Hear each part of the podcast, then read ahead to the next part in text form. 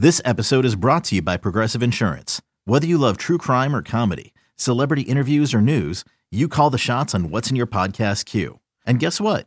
Now you can call them on your auto insurance too with the Name Your Price tool from Progressive. It works just the way it sounds. You tell Progressive how much you want to pay for car insurance, and they'll show you coverage options that fit your budget. Get your quote today at progressive.com to join the over 28 million drivers who trust Progressive. Progressive Casualty Insurance Company and Affiliates. Price and coverage match limited by state law. eBay Motors is here for the ride. Remember when you first saw the potential? And then through some elbow grease, fresh installs, and a whole lot of love, you transformed 100,000 miles and a body full of rust into a drive that's all your own. Look to your left, look to your right. It's official. No one's got a ride like this. There's nothing else that sounds like, feels like, or looks like the set of wheels in your garage. With over 122 million parts, you can make sure your number one ride or die stays running smoothly. So there's no limit to how far you can take it. Brake kits, turbochargers, engines, exhaust kits, roof racks, LED headlights, bumpers, whatever your baby needs, eBay Motors has it. And with eBay Guaranteed Fit, it's guaranteed to fit your ride the first time, every time, or your money back. Plus, at these prices, well, you're burning rubber, not cash. Keep your ride or die alive at ebaymotors.com. Eligible items only. Exclusions apply. Audacy Sports presents Big Time Baseball with MLB insider Jon Heyman and former major leaguer Tony Gwynn Jr. Welcome into another episode of Big Time Baseball. I'm Tony Gwynn Jr. alongside my partner Jon Heyman. Uh, a lot going on with not a lot going on uh, right exactly. now in baseball. Uh, first and foremost, up front, as an employee of uh, the San Diego Padres, uh, I have been asked not to speak on things concerning the lockout, so I will hold my end of the bargain up on, uh, from that standpoint. However, uh, you guys are in luck because John is not under those same stipulations. He will give you his thoughts on the lockout. A lot went on before the lockout in terms of free agency, which I thought was a, a big surprise.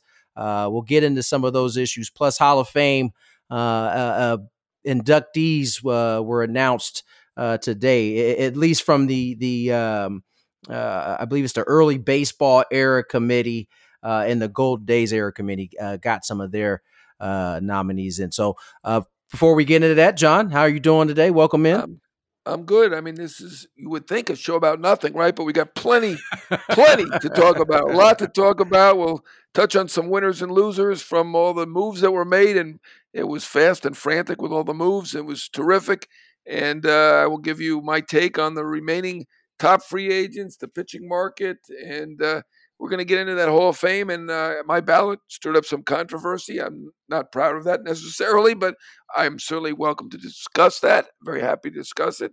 And yeah, we're going to touch on the lockout briefly. I'm not going to go crazy on the lockout. It's going to be a long lockout. I'll say that right up front, but we'll hit on that at the end sometime.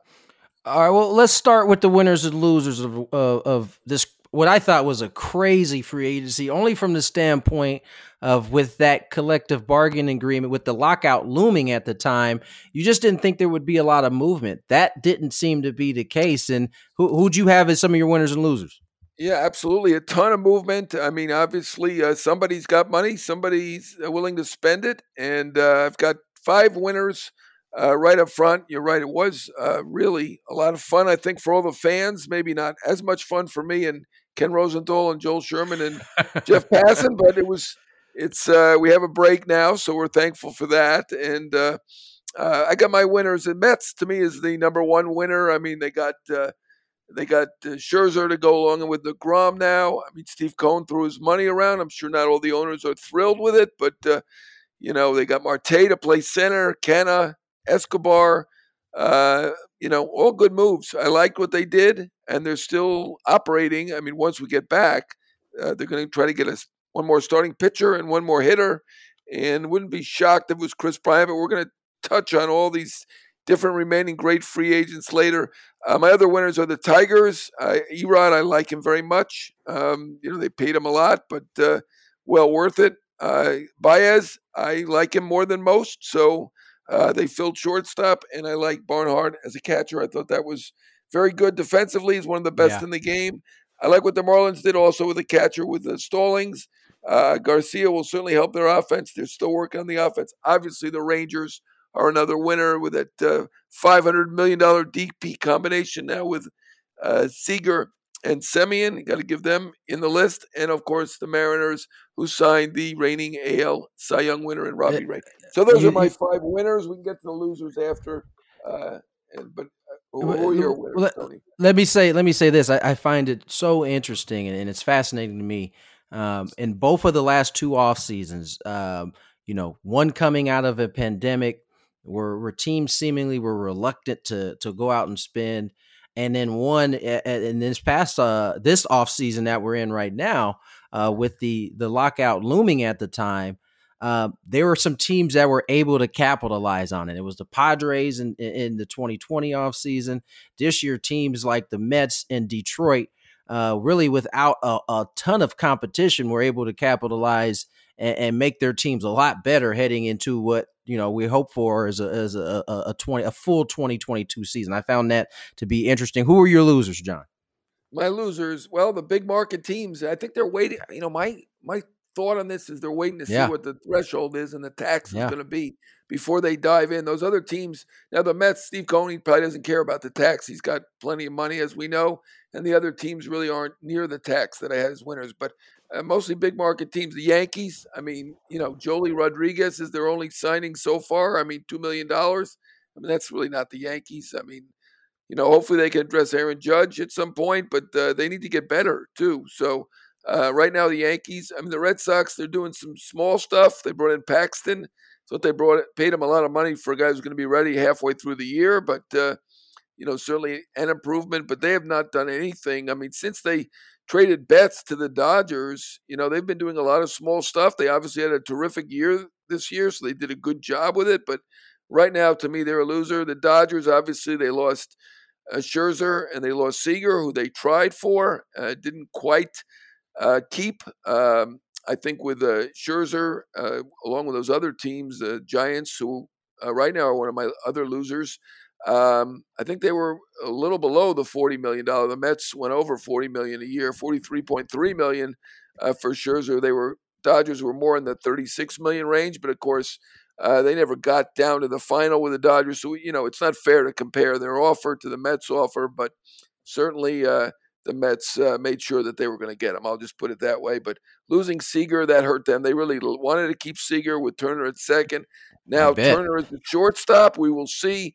Uh, going in, I, I don't think they were looking at the other shortstops, but uh, we're going to talk a little bit about whether they might take a look at Carlos Correa or Story at this point because uh, right now they've they've gone backward uh, quite a bit. They were they were to me the best team on paper to begin with, so they came from a good start, but uh, got a lot to do. They also need to get Jansen back, which they haven't done yet. They did bring uh, Chris Taylor back for four years, sixty million, which is about what we expected. Giants, to me, they lost their best hitter in Posey. Uh, they lost probably their second best pitcher in Gausman, who was really good. Um, they did bring back Belt on a reasonable deal. They brought back DeSclafani and Wood on fair deals, and uh, they they imported Alex Wood. So they've been doing stuff. They're still a good team, but uh, you know we we thought that 107 wins was a bit beyond what their what their uh, right. talent should bring in the first place. And now that they've lost some players, uh, you know, I think they've got work to do. And to me, the Astros are incomplete. You know, Verlander, that deal never got done, so we will see about that. And Correa, you know, they've they've made efforts. They have not uh, gotten close yet, but uh, still think they need to get a shortstop, whether that's Correa or Story. They need to do that. But I mean, they're they're incomplete at this point, not really a fair loser. Yeah, no, I, I don't think there's there's much question uh, about some of those losers. And, and, and listen, the offseason at this point is not there are still free agents available. There are still guys that uh, could change the course uh, of where some of these teams are at this point. Uh, some of the, the more intriguing parts about this time of year, Jon, is is hearing some of the backstories in terms of how these negotiations came to to to pass. Uh, you mentioned some of those guys uh, who who've signed: uh, Semien, Seager, Stroman. Scherzer, Barrios, Gausman, Baez. Uh, what are some What are some of the backstories in terms of how the negotiations went down with some of these guys? Yeah, you know, I'm going to touch on the biggest one so far, which is uh, Seager. I mean, the Dodgers really wanted to keep him, and they were willing to go pretty far, I think, to keep him. My understanding is uh, they they would have made an offer, and maybe perhaps they did, uh, of 300 million or more, but with deferrals, kind of like they did with Betts, right? They gave him a 365 million, I believe it was, a lot right, of deferrals. Right. So the actual value uh, I have it as coming in as a 292. At least that's what I was told. I didn't do any mathematical calculations on that, but 292. So I mean, I think Seager was in that category. I don't know if it's going to be 365, but 300, something like that, with deferrals. So he would have gotten considerably less than what he got with Texas. He got 325 with Texas. Texas also no deferrals, a little bit front loaded there. Um, he's got no state tax in Texas, so it's probably right, right. at least a fifty million dollar difference there. So, um, you know, I to me it would be hard to leave L.A. I, I, I envy you living in Southern California. I don't happen to live there. I, I mean, you know, it's easy for me to say I might have taken less money, but that's not the way free agency works. You know, you go for the no. team that wants you the most, and Texas wanted him the most. Um, you know, Scherzer is another one, very interesting uh, one. Obviously, a record deal, getting 129 million over three years. Steve Cohen wanted to make sure that he would get him, and he did. They had a Zoom call. His wife uh, talked to Erica Scherzer. They were really getting close, and you know, it doesn't hurt. But obviously, the money in the end uh, is a major factor. We assumed, at least I did, and probably wrongly, that the Dodgers were the perceived favorite because as a trade piece, he said he only wanted to go to L.A. or San Diego. So I thought, you know, for some reason he, he likes Southern California, as I do, as you do, and I don't blame him. And I think a lot of people felt that as well. But, you know, he does live in Jupiter, Florida, which was near the uh, spring training site of the Nats and only about 45 minutes from the Mets site. So, um, you know, it's easier for him to be on the East Coast, really. So maybe the Mets didn't have to overpay by that much. We'll never know. But, uh, you know, they, you know, certainly Seager was not anxious to go to the Mets as a trade piece. The Mets, uh, without him, I mean, see, uh, Scherzer, uh, the, without Scherzer, they're not really a, a contender on paper. Uh, now with him and with Degrom, they look really uh, pretty darn good. And uh, you know, certainly the money is in the end uh, what what decides things. Um, you know, Baez is an interesting one. He got 140 million from Detroit. We knew that he, they didn't want to go to 300 million for anybody, including Correa, even though they love Correa and AJ Hinch had the connection there with Correa, but Baez makes perfect sense for them, fits in there. They got Eduardo Rodriguez, they've got Barnhart still working. So, um, I mean, there are certain teams that we know are looking at shortstops. Houston is one of those teams, and they'll come up with somebody, whether it's Correa or Story, and we'll touch on each of these stars that are remaining uh, individually, and, and, including Verlander, who's still out there, but certainly Bryant, Correa, Story, Castellanos. We still have a lot to do. We still have a lot of work to do, but uh, it was very exciting. And obviously, Seager and some of these other players uh, really wanted to get it done uh, and not wait through the lockout without a deal. And I get that. And they ended up with very good deals. Um, you know, most of them got beyond the expectations. So yeah. Uh, there's certainly money out there in Major League Baseball. yeah, uh, uh, that, that is uh, that we're. I guess that's what we're gonna find out one way or the other mm-hmm. uh, as it pertains to that. Uh, so as we go uh, through this this lockout that's taking place, doesn't mean baseball is completely stopped, right? Uh, the Hall of Fame uh, had some uh, new elected members here recently, and Jon, you kind of caught some flack for your ballot a little bit, man. You want to talk about it a little bit? Yeah, I did catch a lot of flack. I mean, I think the biggest problem is that uh, the six best, shall we say, or most accomplished players uh, all are linked to steroids. So if you're not in favor of steroids, or if you're not opposed, if you're if, if you're opposed to steroids, uh, your ballot's not going to look that great to a lot of people because there are a lot of fans and a lot of and some writer, many writers who at this point are saying it was all part of the era of steroids and uh, let's move past it and just it's easier to vote on the statistics and the achievements but to me the guys who did the steroids got themselves more achievements they got themselves more money and this is an honor it's not a court of law and i'm in that group there are some other writers who are well known who who are against the steroids. So I'm generally against the steroids. I've always vote against the steroid uh, guys, at least initially. Eventually, with Barry Bonds, I, I I finally warmed up after a few years of not voting for him, and I decided I understood and believed the narrative that he did not do steroids until after Sosa and McGwire passed him. And he did steroids sometime around 2000 and continued to do them. And you could see a clear delineation in his career from an incredibly great player to Babe Ruth plus. You know, it, right. became a right. different player. So I'm taking the position that he was a Hall of Famer before taking any steroids.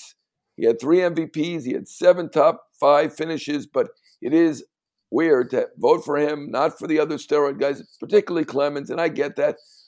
I still, I know Clemens, he went to Toronto a little bit earlier than I believe Bonds took the steroids.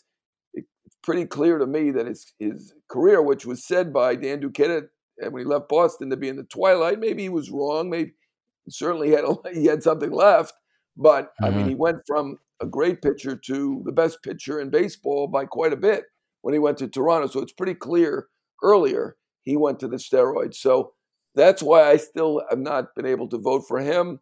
I don't vote for any other steroid guys. So I picked the best of the non steroid group and vote for them. I think Scott Rolen was a great two way player.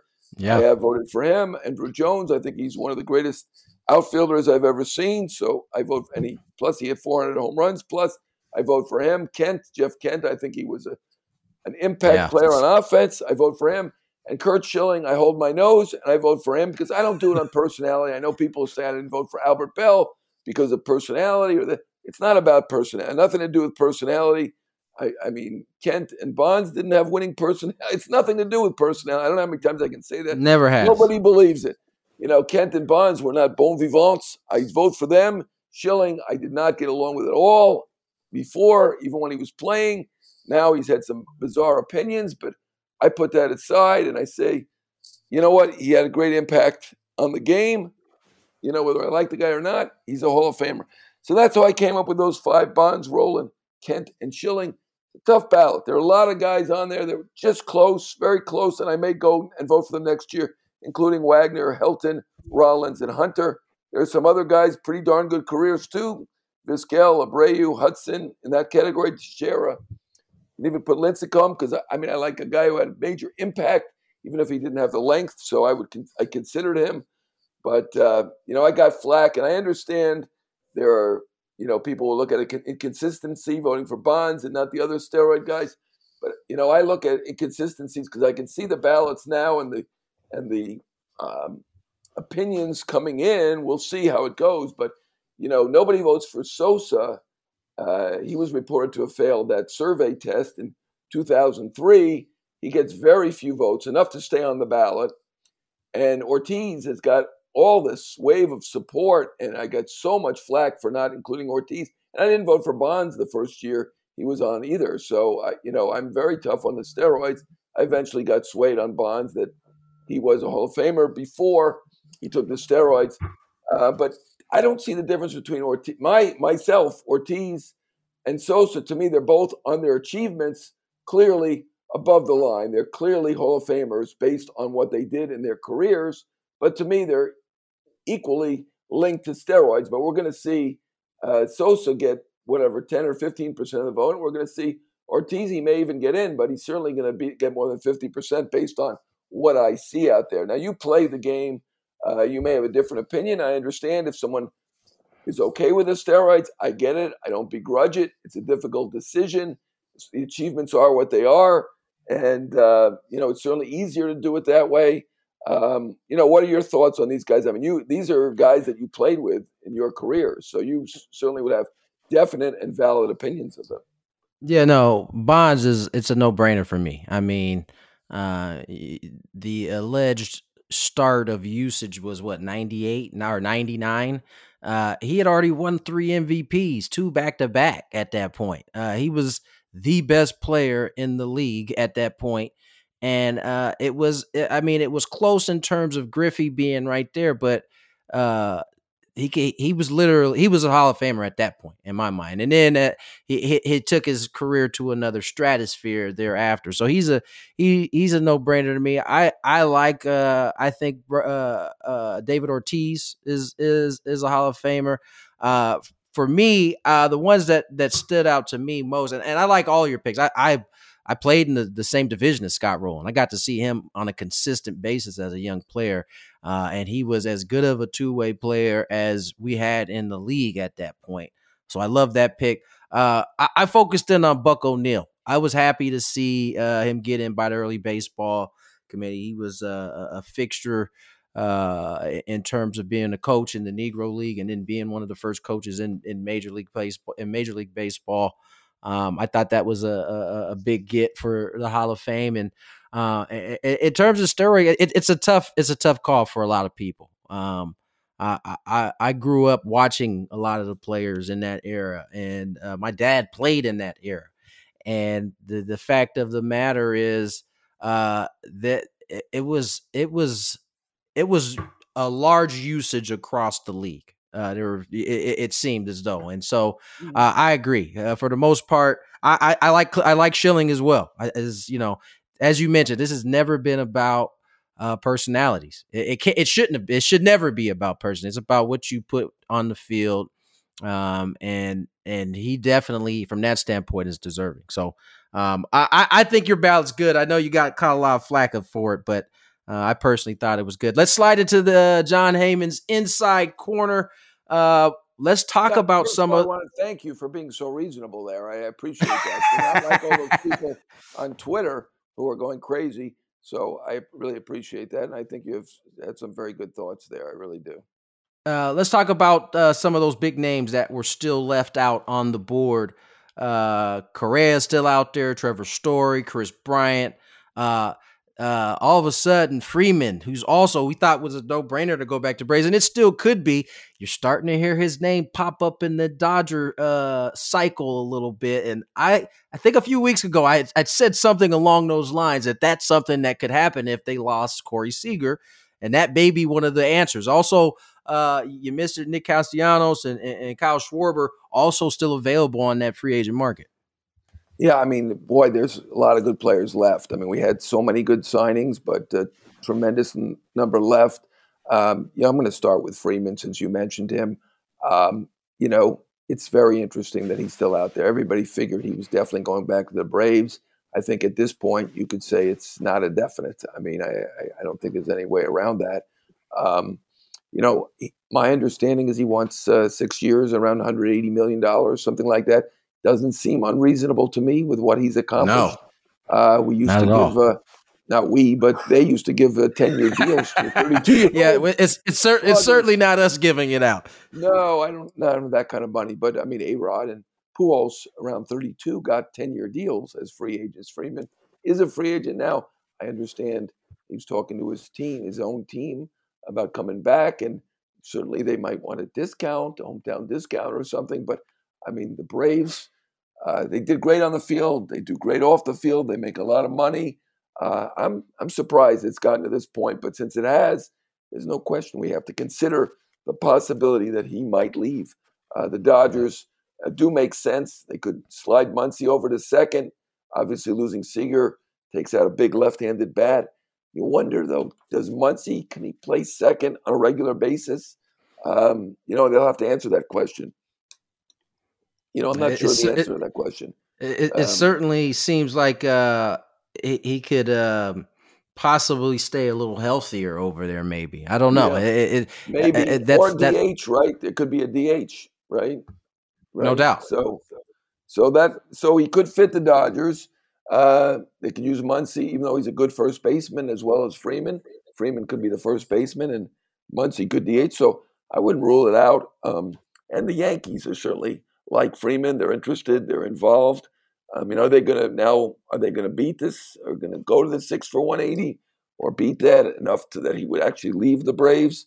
You know, I'm not sure. Um, you know, there there are a few teams that are certainly asking around. Toronto did, although I'm not sure they need him. Their offense is incredible as is, but certainly Vlad could be a DH, could be even better. Uh, that was an interesting thing that I think Carlos Baerga brought up, but um, certainly a, a, possibility. So the Freeman thing is an interesting thing to keep an eye on, and uh, uh, you know, there's so many others here that are still left. Uh, Bryant, you know, I've heard several teams connected to him, including the Padres. He went to UC San Diego. You know, USD, University of San Diego. Oh, I'm sorry, University of San Diego. Different thing. Yeah. You know, yeah. East Coast people, we don't know anything that goes on west of the Hudson. So I'm glad. That's why you got. That's why you got me here on the west to take care of you on University that. University of I appreciate that. Uh, the Angels, the Mets, who I mentioned earlier, Phillies, Angels, Mariners, Rockies, and you wonder about the Giants. He was there. He didn't have a great finish. I haven't heard a lot lately with the Giants, so I, I'm not going to be shocked if he leaves. But any of those teams, and certainly you got Steve Cohen there, so you know that's certainly a possibility with the Mets. And I have her. I'm going to introduce the mystery team. I have heard a mystery team with Bryant. I have not confirmed it, so I'm not going to mention it. But uh, there are a lot of teams with Bryant at this point. Uh, Carlos Correa, you know, the question has been: Is he going to get the most money, or is it going to be Seager? Going to be very interesting to see. Houston certainly still interested. They weren't anywhere near it with their 160 million dollar offer. Um, I think the big question there could be: Could the Dodgers do it? You know, if they don't do Freeman, you know, I thought they would only go for Seager, and if they didn't get Seager, they have Turner there. But you know, with Seager not there now, so much extra money that they're not spending, uh, you can't rule out the Dodgers for Correa. So those would be my two thoughts for Correa right now. Would be Houston or the Dodgers. Story: I have heard three teams: Seattle, Houston, and Boston. So it'd be interesting to see with Boston. Obviously, could start out at second base potentially, um, and we'll see what goes from there. And uh, Bogaerts has a is a has an opt out after the year, and then he could slide over to shortstop after that. Um, we shall see what they do there. They have gotten Jackie Bradley Jr., but they could somehow fit him into center on a part time basis. Um, I'm, I'm, not sure Kike would slide back to second, so that gives Story a potential there. And I have heard there is a mystery team, which I have not confirmed with Story as well. And I'm sure there are others. You know, we know Colorado was interested in Story and bringing him back. Uh, from what I understand, I don't think, and I'm getting this second, I don't think Story will go back to Colorado at this point. They are somewhat of a rebuild. I like some of the things they've done. You know, I mean, I, I like the fact they're trying. They were in on Bryant as, or have been in on Bryant as well. If I didn't mention them, but uh, I think that's probably a long shot that he goes back. But they have been in on it. Seattle certainly made an offer, and that's a possibility. Um, and then we have Castellanos and Schwarber. Lots of teams still looking at that outfield market. Um, Philly has been tied to Schwarber. That's always been my guess. I want to get one right, so I'm hoping Schwarber goes to Philly. Uh, Marlins are still looking for offense. They may end up with Rosario, but I, they're still looking at offense. Castellanos, you know, oh, some of those same teams I just mentioned, Padres, Rockies, potentially um, several other teams would be on him. He had a big year and should do quite well. And the last guy I want to touch on is Verlander.